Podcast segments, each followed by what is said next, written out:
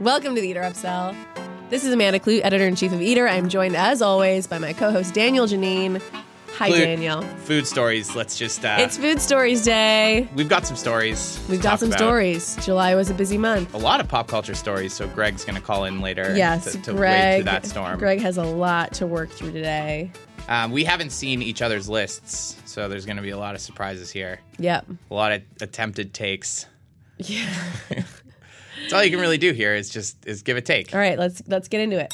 There are three things that happened this month that I would categorize in the same like silly food world things category. It's been kind of a, a shitty month, so like I'm totally down to have a, sh- a silly day. Yeah, let's not talk about the icons in our worlds that have died. Let's No. talk about the Activated Charcoal Food Festival, the Experimental Water Bar, and the Cheat Day Museum. Great. I don't actually don't know that much about any of these. Okay, which one do you want me to start with? Um, Activated Charcoal Museum. What is that? It's an activated charcoal food festival in San Francisco. Mm-hmm. It's called Fifty Shades of Charcoal. Fifty Shades of Charcoal. Yeah. That doesn't even rhyme, or it doesn't even fit in the. the, the It's basically just a dozen food trucks and pop up stands. which would be illegal in New York. It would be illegal in New York because you can't have activated charcoal in your food in New York. Uh, the tagline is charcoal is definitely the new black. There's um, French puffers chew, which I assume is like some sort of fried dough situation. with charcoal. Black corn dogs, black empanadas, uh, drinks dyed black with activated charcoal, like charcoal lemonade, charcoal sangria. The thing that interests me most about this is like you hate it, right? yes. Why? It's so dumb. It's so dumb. So for those who didn't listen last month, the reason, in my opinion, that charcoal got big is was is because it came from a bunch of people in the wacky health world who think it is a master detoxifier. Yeah. And then Instagram caught on because it makes your food jet jet black. Right, which like looks cool. uh, New York banned it because they said it wasn't a it wasn't an approved health ad- additive. Yeah. Um, and now there's a food festival about it. In, with, in San Francisco. I just want to meet the people that are there. Yes. like, why did you decide to do this? Why I also would be interested in talking to one of the health gurus that originally uh, pop or Like, what do you what, what have you wrought on this popular. world? Yeah, yeah, yeah. Like, are you embarrassed? Like, how do you, you feel that there are charcoal charcoal corn dogs? Corn dogs. but as you explained to me, the charcoal absor- absorbs the toxins. So the worse thing that you have with the charcoal, the better. It's true. So in like, terms put it on a co- corn dog. Don't put it in a kale smoothie. Exactly. Yeah. So I'm kind of all for it. As I told you that if if I was a really organized person, I would strap up with a charcoal bulletproof vest every time I went out to a meal that I deemed unhealthy. Yeah, yeah, yeah. You would take all the pills and eat all the charcoal before doing anything bad. Um, okay, so Uh-huh, I'm the not next one, it. Sounds I, like a place I could meet a girlfriend. I would love for that to be the thing. We send you to San Francisco just to try to pick up ladies at the charcoal festival. it may be my domain. You would do well there. Okay. Next up. Next up, um, I called it experimental, but it's experiential water bar. It's where you experience water. Uh, it's opened by a San Francisco-based bottled water company called Hint, and they wanted to go brick and mortar, where you go and just drink different flavored waters, and you get educated about how water is healthier than soda. I think what's interesting about this story is just um, yeah, it's stupid, but also their marketing around it is very stupid. So the CEO called it a disruptive omni-channel lifestyle brand. so it's not like this is not bottled water. This is a disruptive Mm-hmm. omni-channel. Let's figure out what that even means. Omni-channel in this case means multiple platforms. Oh wait, here we go. Here's why it's omni-channel. In fact, Hint is not a water company at all now that it has a storefront. In the words Oh, of the there you go. founder and CEO, it's a disruptive omni-channel lifestyle brand. Beyond the company staple um, water offerings, the store will sell liquids and solids like branded sunscreen, lip balm, phone chargers, Bluetooth speakers, clothing, and pop sockets for phones. There we go. There are the other channels. So it's just like branded yeah. stuff. So uh, this to me reads um, he got a big report saying no one's going to give a shit about your company in three months. Let's, Right. let's slap a bunch of labels on a we bunch have of to do something experiential. People like Bluetooth speakers. People like millennials like being in a space with things. yeah. I don't think millennials like being sold Bluetooth speakers though. I think yeah, I think people are misunderstanding what millennials actually want. I Um, think they want like more authenticity and real life experiences, not like to be shucked water. What I will say is interesting way. about this though is if he's gunning for because clearly soda, clearly carbonation is hot right now. You know, if, yes, if he's yes. trying to sparkly waters are hot. if he's trying to educate people in the in the downsides of sparkling water and bring them back to the uh, to the I believe it is a uncarbonated woman. water. What? She. Oh, I thought you threw a he in there. No, I don't think so. Did I? I don't know. We'll have to look back at the tape. Check the tape. CEO Kara Goldin. I guess I just have more faith in women than In I do in men. no, yeah, this just sounds like a thing a, a guy would do. Sorry, Karen. Sounds like a stupid thing a guy would say. Um, Anyway, I appreciate the attack on on bubbles. If bubbles are you always something always pops up every few months saying don't drink too many bubbles. You know, it's bad for your teeth, it's bad for your stomach, whatever. If that actually turns out to be the case, I'm going to be really mad because I, I think carbonated water is twice as good to me as regular water. I'm I'm agnostic on it, but I agree. Like I, I, I can't imagine it's that bad for your teeth or your stomach. Yes. Right? Great. Okay, what's next? All right, what's next is the Cheat Day Museum in Los Angeles. Mm-hmm. Again, I make everyone on Eater put quotes around museum when they're writing these stories. That's going to be your legacy. that will be my legacy is that if anyone sends you a press release about a museum, you have to put a quotation around it unless it is like a real, true museum curated by an expert with artifacts in it. This is a cheat. This is called Cheat Day Land. So again, it's kind of like um, an Instagram experience. all these three these three things are all me- are all physical experiences meant to be spread far and wide in the virtual world.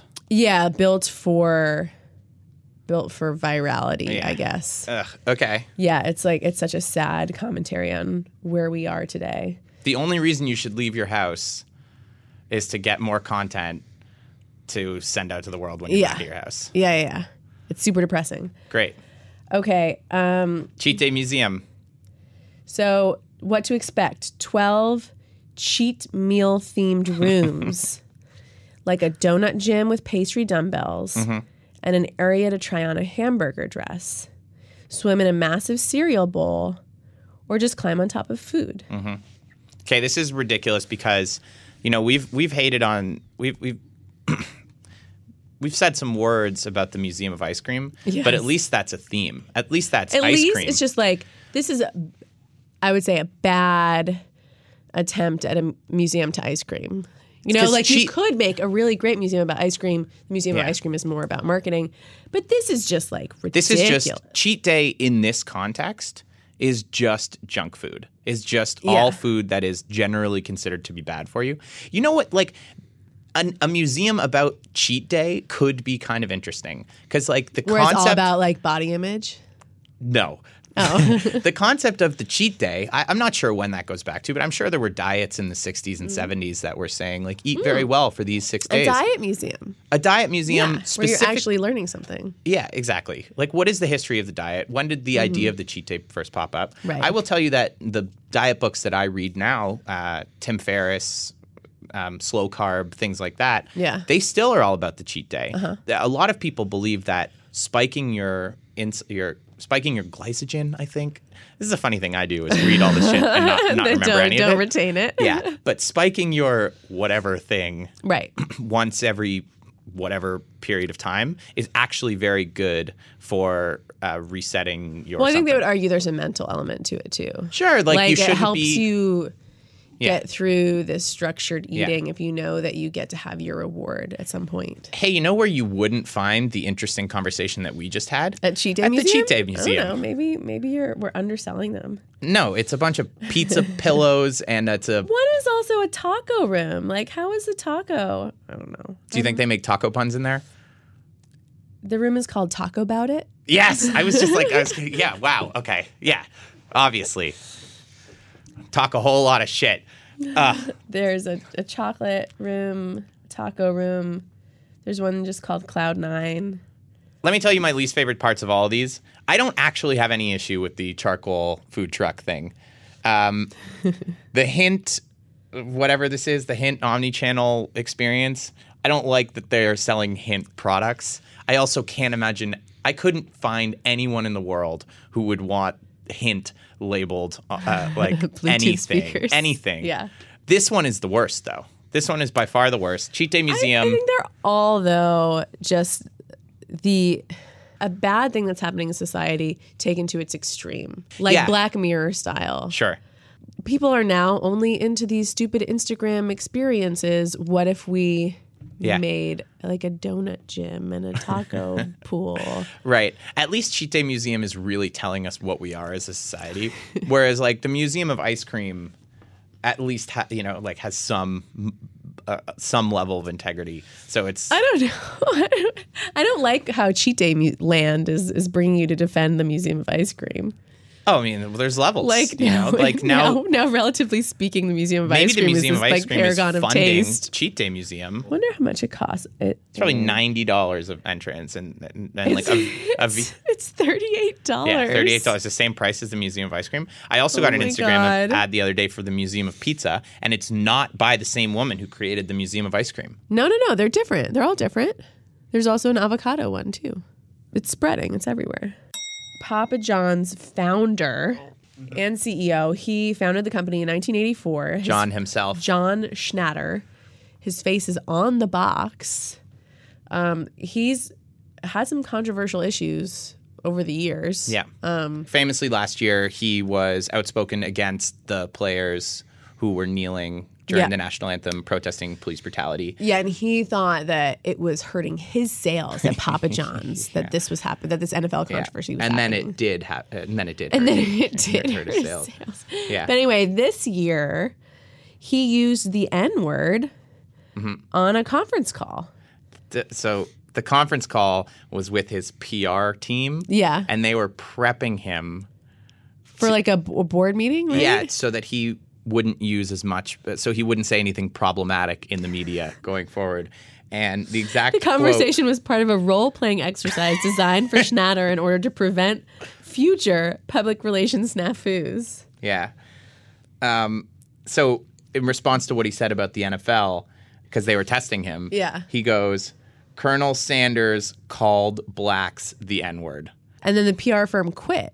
The PR firm quit. Someone leaked the call out to Forbes, I think it was. Yeah. And then he stepped down from uh, his board, forced him out of Papa John's. Yeah. And the stock tanked. And then a few days later, he was accused of sexual harassment. There was 37 claims inside the company that he had fostered a, a toxic environment. Two, I believe, two directly against him. And then he comes out and says the board didn't look into this circumstance enough, and he was ousted prematurely and unfairly. Yeah, so he's fighting he's fighting back. I don't think that's going to work, right? Like that's not happening. No. But Papa John's has now hired Ari Emanuel, famous for inspiring the Ari character on Entourage, to fix their reputation. So Mm-hmm. now they have like this super agent as, Super agent. as like their new crisis PR manager. What? the story here is think about all those PR training calls that haven't been leaked. I know. where it's just like get it out all get it all out now know. john PR people have the craziest jobs.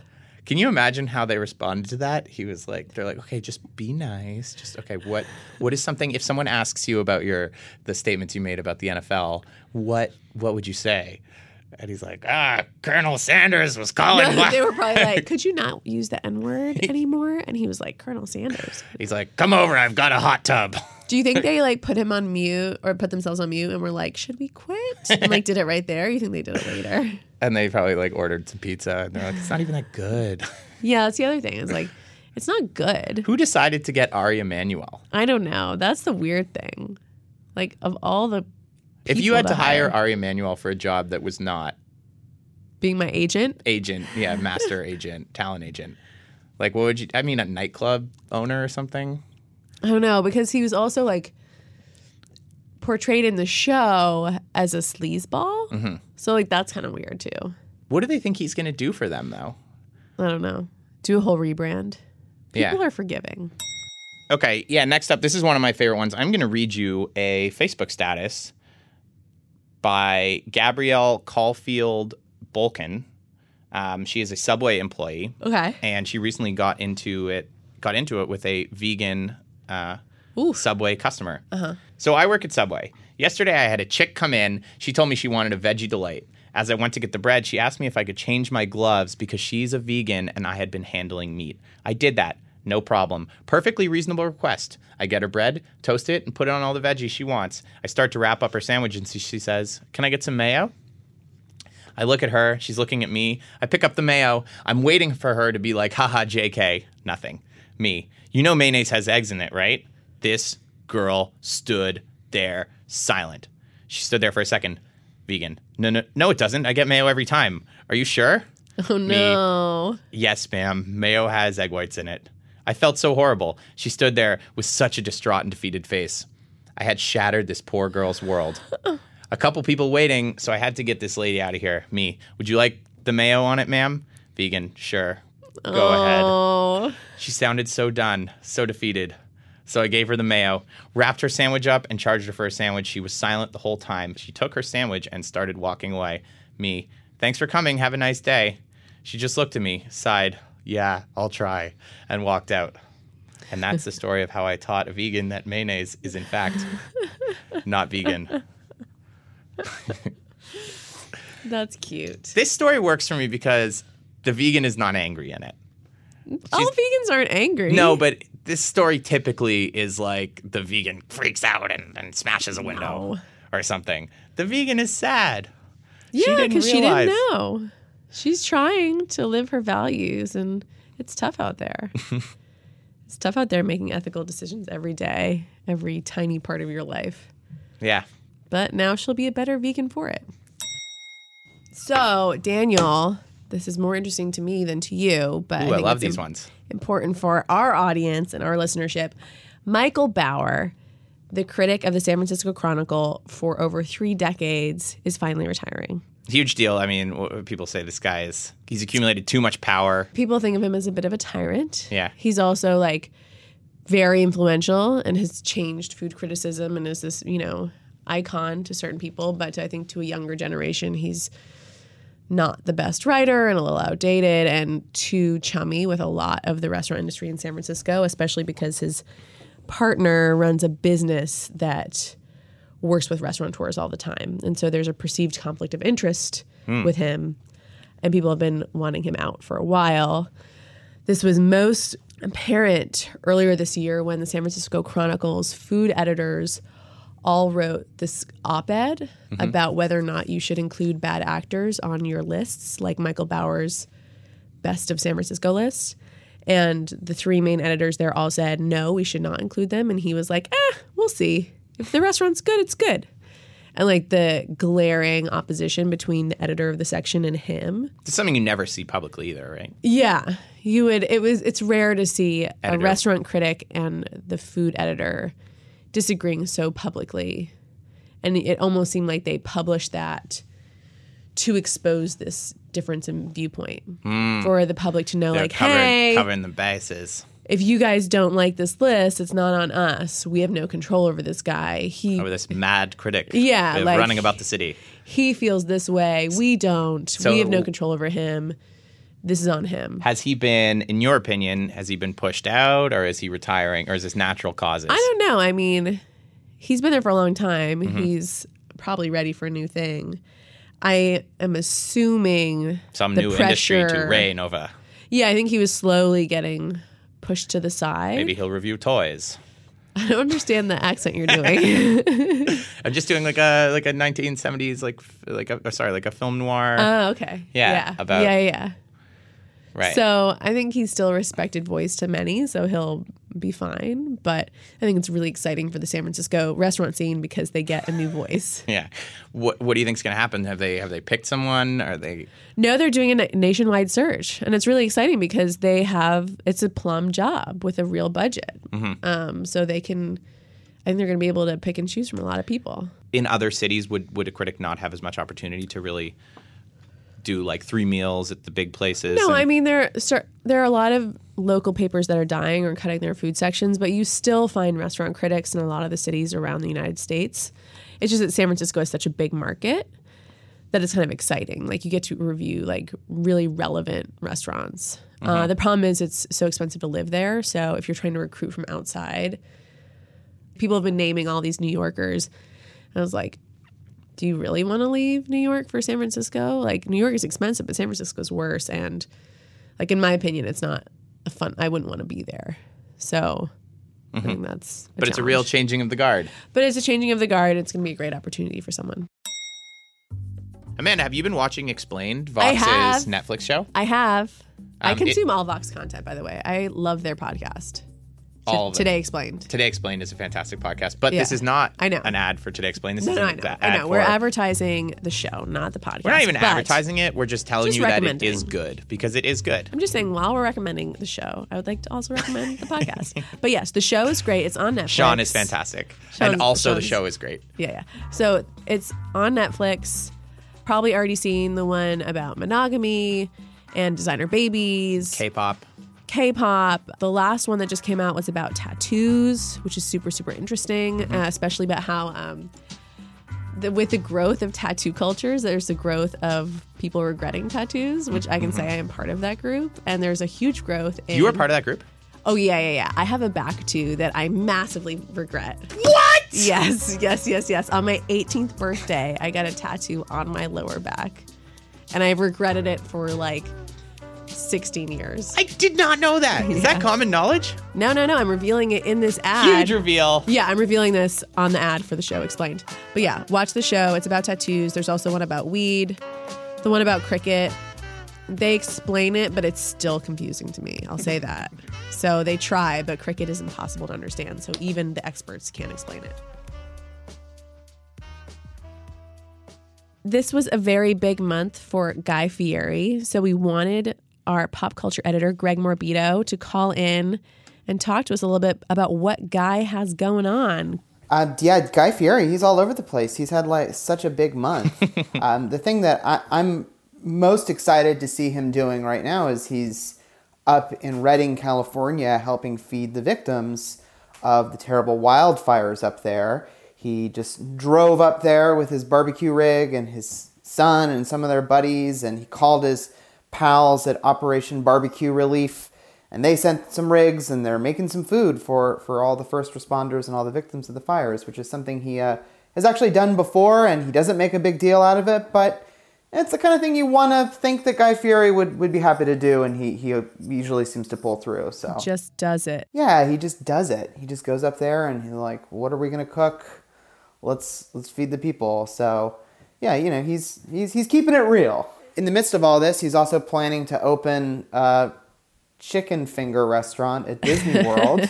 I love all Disney news, no matter what it is. So I especially love that Guy Fieri is opening a chicken fast food restaurant in Disney World. it's it's kind of funny because when he opened that restaurant in New York, and everyone was really closely following it, and you know, it was, it was a really big deal. And then Pete Wells took a big old dump on that restaurant, and it became like the laughing stock. I think it was already the laughing stock. it was already the laughing stock, but yeah, it, Pete Wells definitely did a sort of signal boost to how bad it was, and I think that was like one of the top ten stories in the New York Times of that year was was like his bad review of Guy Fieri's Right. restaurant, and he got laughed out of town. Everyone thought, oh, his food sucks, haha. But then it's like quietly, he's just building this empire of of like family restaurants all around the world. Like he has like over two dozen restaurants now. And can you tell us what this one is called? I believe it is called Big Chicken Guy. Chicken Guy! Exclamation point! Yes. I Get love it? it. Because his name is is Guy, and Yeah, he's, a Chicken Guy. And the chicken looks like uh, it looks like Guy Fieri. Greg, did you ever eat at uh, at Guys in New York? you know, it's funny. I never did, but I did actually get a tour of Guy Fieri's restaurant from Guy Fieri, like the day that it opened. Wow, what was Yeah. that like? which was it was I mean it was one of the greatest experiences of my life because he really he really like he committed to it. He he gave me like a tour for like 35 40 minutes. He hopped behind the line and he's like you know, he was like, "Here's how I make the smoked turkey alfredo or he, he like showed me that he knew how to make like five different dishes to sort of dispel any idea I had that he was just putting his name on the restaurant. Um, and he knew all the details about like who designed every room and you know all the all the light fixtures and all the drinks behind the bar. I mean, you know, he's he's, he's no slouch when it comes to operating his restaurants. They they're just apparently not very good. So Well, I have faith in Chicken Guy. yeah, Chicken Guy sounds like a winner. Uh, and then while all this is happening, tell us about Shark Week. Yeah, I had never seen Shark Week until I watched uh, Guy Fieri's Shark Week special, uh, which it's he and his son Hunter. They go to like the Bahamas um, to go swimming with these sharks, and it begins with them on the back of a boat called the USS Flavortown with bazookas full of shark bait, and they like shoot them off and the thing that makes it really good is that it's really scary at one point because it seems like there's one point where they're doing this dive where they're under the water and there's all these big uh, tiger sharks swimming around them and it seems like guy is drifting away from the rest of the group. He's drifting downward and they're like where is he? Where is he and then you know they finally swim down and grab him and bring him up. But there's that moment and a few other moments where it actually seems like you know there's a real sense of sort of peril you know and that he is he, he- you might you might be witnessing like some really uh, maybe the, the end of the guy fieri saga. Of course everything turns out okay you know in the end. But it's definitely an out of bounds full throttle episode of tv and i hi- highly recommend you check it out And he actually does four dives, right? yeah, he actually does four dives. He had no certification before doing the show. And it's pretty funny because, you know, the reason why he's like such a big person on the Food Network and has been since day one is like he's really good at talking. Like he'll say that, like, he, you know, that was just his thing, his audition tape, mm-hmm. is they were like, oh, this guy can talk for like 10 minutes straight without stopping. And so he's going to be a great, you know, Food Network host. Um, but like he still does that just while he's uh, you know doing this thing he's never done before, which is you know, scuba diving with sharks or whatever. Um, but his narration is still pretty great, you know.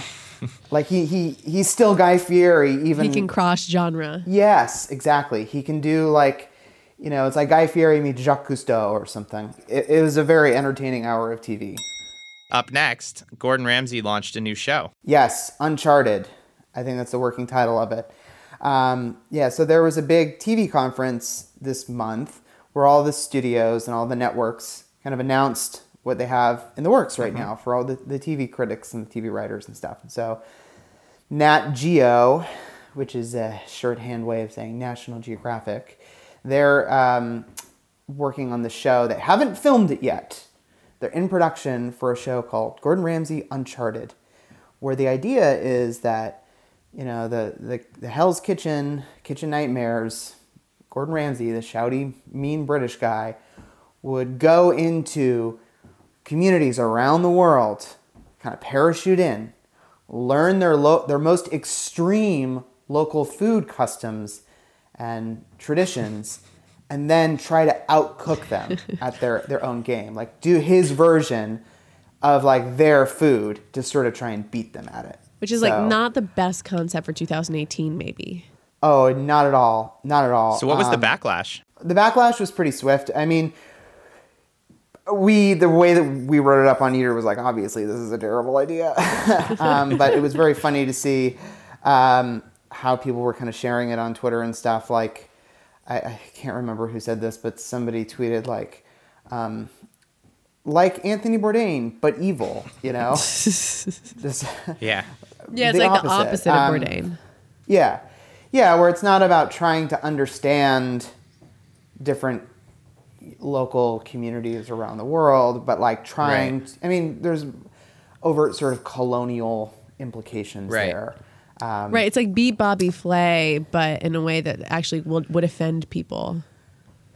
Yeah, yeah, exactly. I actually was. So, I was always um, kind of offended by Beat Bobby Flay. Really? Because he's like, oh, I can make Yeah, eggplant that parm. one thing you do that you are a master at, like I can do that better than Right. you. It's like that, but going to undercover Right. communities around No, the this world. is so much worse. You know, the, the interesting thing is that National Geographic they walked it back like a day after they announced it. Where they're saying, "Oh, well, we haven't made the show yet. We're sorry that it got misinterpreted this way." But it's like the very nature of the concept itself is offensive. Yeah. I also just don't know if there's any version of that show that sounds good. You know, I mean, Gordon Ramsay has so many television programs. Yeah, we don't really need more of him. Maybe he should just go to uh, third world countries and yell at people. That's Well- what it sounds like this is. You know, it's interesting because there was a clip from a show he filmed like eight years ago that went viral. I think it was back in May. Uh, he was he was in Thailand and he was cooking in some kitchen. She was trying to make pad thai with a famous pad thai chef, and he cooked it. And then the chef tasted it and like snorted and like looked at him like he was just like a crazy person. And this little clip, like somebody was watching it on TV, they just filmed it on their phone and put it on Twitter, and it just exploded. like, um, so maybe if that was the show, if it was like Gordon Ramsay trying to cook other cultures' foods and then them just like mocking him, that would be actually pretty entertaining. But Like um, watch Gordon fuck up all these global cuisines. And it's like always rigged against him. Yeah, watch all these home cooks and these grandmas and grandpas and important people in their communities just like dunk on Gordon Ramsay. That, that would that would I, I would I would tune in for that. yeah, like say what you want about Guy Fieri, but if he went, if he did the same show, he would praise every single person's food who he well, like diners, drive-ins, and dives that he goes to these places that no one's talking about and is like, "Hey, show me what you do. Cool, this is delicious." Yeah, this jalapeno popper is freaking awesome. Yeah, even when he doesn't like it, it's just like this is delicious. Yeah, yeah, and you know, because yeah, it's putting the spotlight on someone else. But that's the weird thing about Gordon Ramsay is that he always kind of turns the the camera back on himself, and you know, it's like he has to be the sort of king of any any TV show that he's in.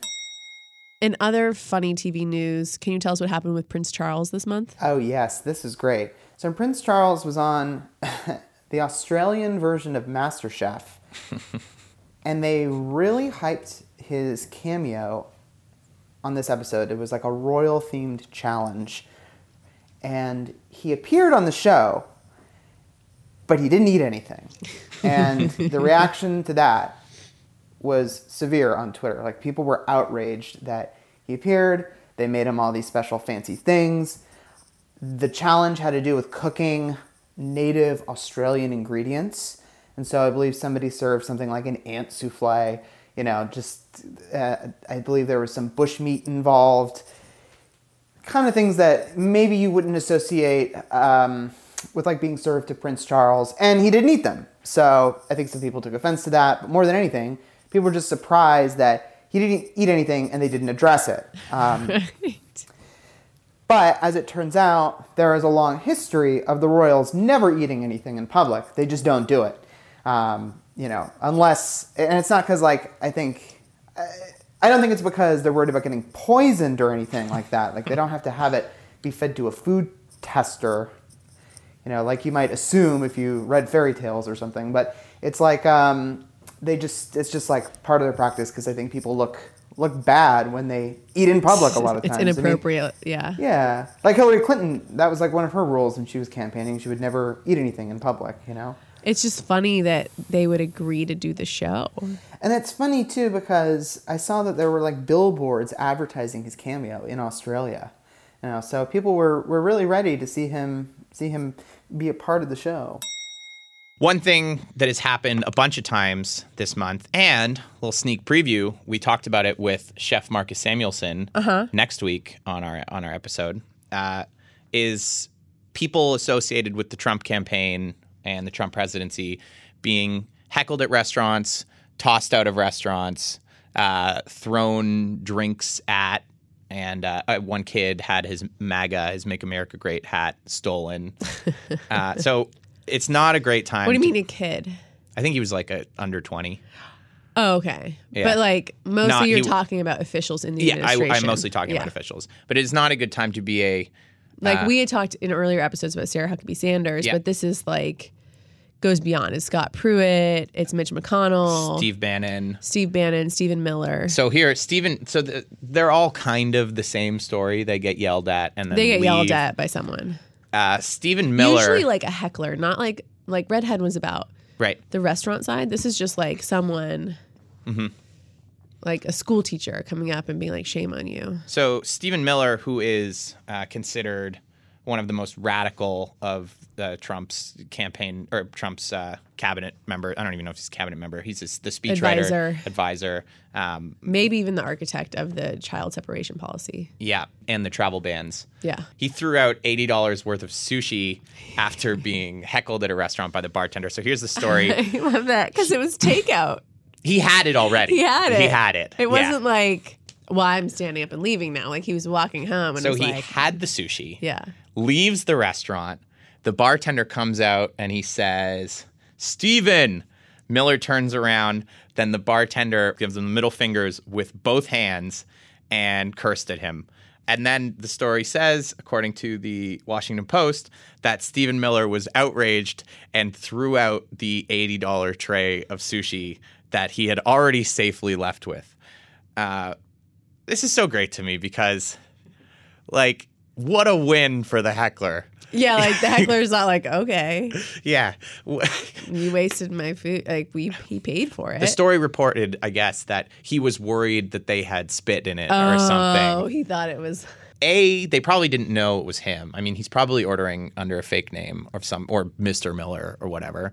And B, the bartender was clearly a rogue actor in this in this uh, Yeah, he went outside. he went outside. This wasn't a a, a But you were wide. saying when we were talking about the red hen that that's what you would do. what, what did I say I would do? You would not confront. I would never spit in. I would. There is You no would- situation in the world with their food. where I would mess with their food. Oh, really? No? Yeah, no, no. Okay. I would. I would have everything. I would. Oh, do, you would give them slow service. Give them slow give them service. slow I would be very nice. Give them slow service and do whatever I could Like to the make their day passive-aggressive way worse. Yeah. of- yeah. Kicking them out of the restaurant is like it's like a shot in the arm. It's like go get them, fight the good Right, fight. right.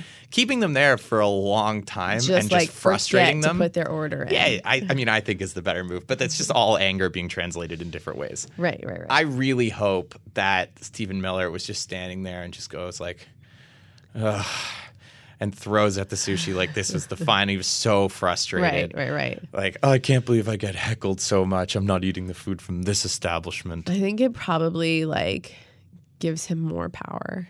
You know, like someone like that, like an Uber villain in a movie, Yeah. where like you get that negative energy and it just fuels you Oh, to yeah, be even sure. a worse person. Yeah. Like he's like, oh, the child separation policy is working. yeah. Yeah, but see, I think the sadistic mad villain thing, like here, this to me is him being. I think they got to him a little. The Yeah. sadistic mad villain thing for me is if he like opens Opened it the and box just, of like, sushi in his and just right in like, front of him. "Nom, nom, nom, nom." yeah, that's true. That would have been the power move. I love that it was an eighty dollar platter. Also, like that was probably for other people, or maybe Stephen Miller just has Maybe it was, it was a nice sushi place. Very yeah very expensive tastes.